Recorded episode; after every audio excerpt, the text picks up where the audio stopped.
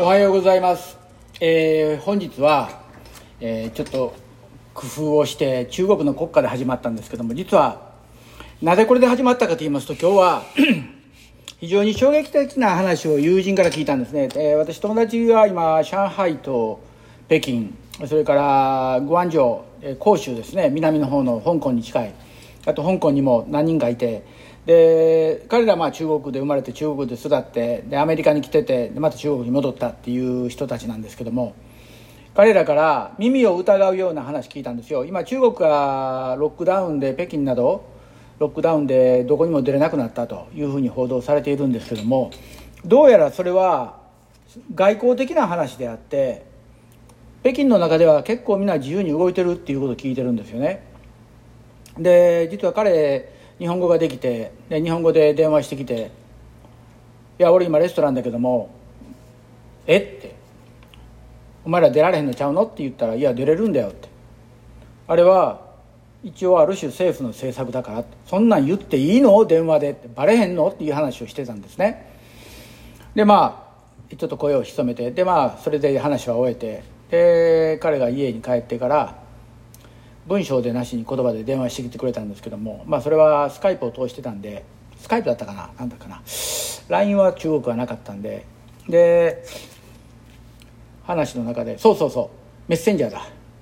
えー、あるところだけメッセンジャー使えるんです中国ね。で基本的に Facebook はダメなんですけれども、なんか分かりませんけども、そのあるところの電波だけが使えるみたいで、でそれで話してて、実はそんなに多くの人が陽性反応出てないんだと、で単なる病気の人も陽性反応のような形にしながら、えー、中国ではまた増えたと、だいに波が来たと、だからロックダウンをしてすぐに対応したということをまあ世界にアピールしたかった。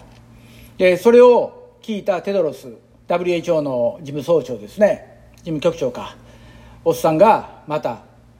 にだいに波が来ると、だからもうこの ダブリューエイチオー のテドロスというおっさんはもう全て中国を見てしか物事判断してないんですよね。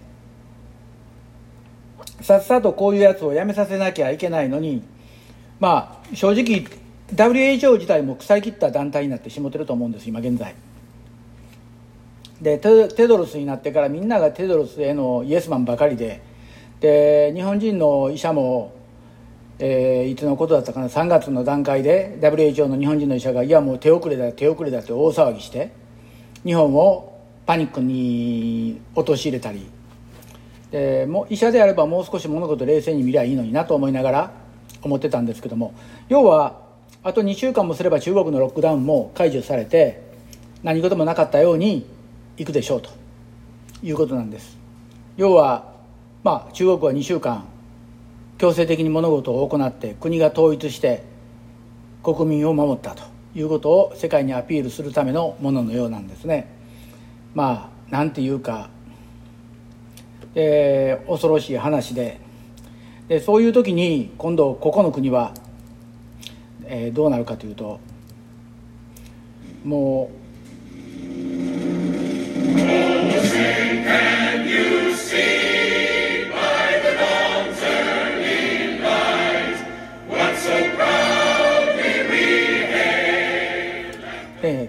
この国は今度どうするか、今まだだいに波の前のだいいち波でまだあえいでるんですけれども、えー、陽性反応が出たっていうものの、ほぼ多くの方々が症状ないんですね。これはスウェーデンが言ってたように、まあ、みんなの体に免疫を植え付けるっていうもので、でアメリカでは今アリゾナが、それからどこだ、えーまあ、東海岸はもとよりみんな陽性反応が出て大騒ぎしてますけども、そんなのを大騒ぎする必要もないし、で自分の身の回りをきれいにしていればいいことなんですね。でそれを要はみんなが面白おかしく楽しく怖い怖いという怖いことをなんて言うんやろ、楽しんでるか、そういう感じに見えるんですよね。で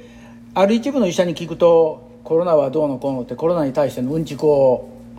である別の医者に言うと、そんなの風邪の一種やないかと、で高齢者の医者はとにかく怖いことを先、えー、先に出してしまうと。で彼らのおかげで本来研究するべきだった人間が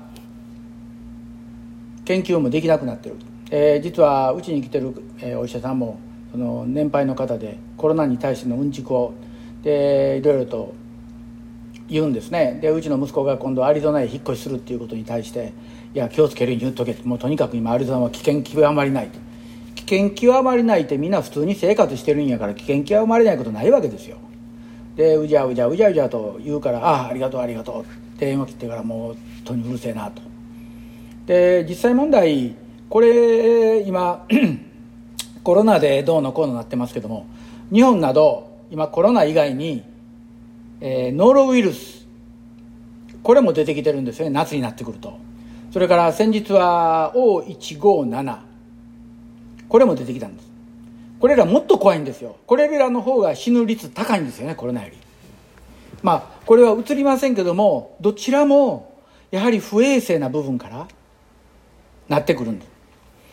だから物事を全て衛生にすれば、アメリカでもしコロナがどうのこうの言うんだったら、政府が率先して家の中で靴履くなと、家の中ドキンやということを言えばいいんですよ。それを言わんとみんな靴の中でズカズカズカっと入ってきて、で靴履いたままの生活するからウイルスが蔓延するわけです。だからそういう基本的なこともできないのに、えー、目先のことにとらわれてうだうだうだうだ騒ぐからこの国はダメなんですよね。まあ、僕は自分が大した人間やないからそんなダメだっていうことを言っちゃダメなんですけども、あともう一つはアメリカが今ここまでパニックになってるのは、自分とこの国で戦争したことがないから、自分とこの土壌で戦争したことないから、自分とこの土壌で何か起こった時にすぐパニックになるんですよ。で例えば日本で中国、ヨーロッパでもドイツ、イタリアと、やはり戦争をやってるわけですよね、その国の土地で。ですからそういう時にどうするかっていうことをある種冷静に物事判断できるけれども、この国は前回やったにせんいちねんのセプテンバーじゅういち、えー、貿易センタービル破壊の時も俺はすごかったですよ。蜂の巣をつついたようにみんな、えー、事件があって半日以内にアメリカ国土の上を飛んでる飛行機がゼロになりましたからね。それは大統領令で、当時のブッシュ大統領が国の上を飛んでる飛行機をゼロにしろと。今飛んでいるのは自分たちが把握できているエアフォースワンだけだということで、すごいことになってました。だからまあそんなそんなこんなで、なんていうのかな、もう少し冷静になっていけばいいとは思うんですけども、なかなかそれも難しいんでしょうね。でも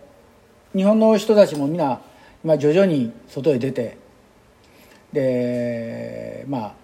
コロナに対する接し方だいぶできてきてると思うんですよ。だからその辺をよくえー、考えながらこの先やってもらいたいと思うし、でまた、えー、いろいろなスポーツ施設がオープンしてきました。でそれからあと練習中にまかり間違ってもマスクしてしないこと、運動しないこと、でこれは今度逆にもっと危険なんですよね。マスクして運動するっていうのは、それは熱中症、えー、熱中症の方がもっとコロナより危ないかも分かりません。だからそこは気をつけてください。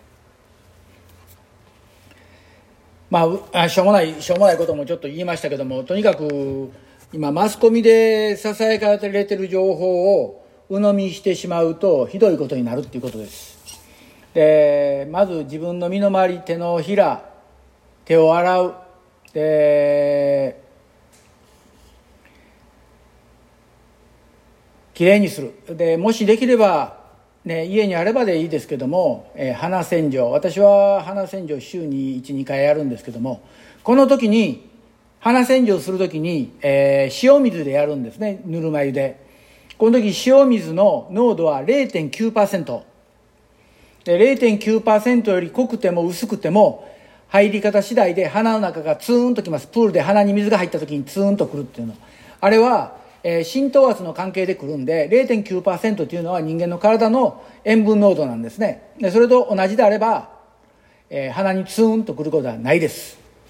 ですからその辺もよく考えて、えー、鼻洗浄をよくやっていってください。えー、今日は、えー、友達から来た情報などを話して、えー、終わりにさせていただきます。ありがとうございました。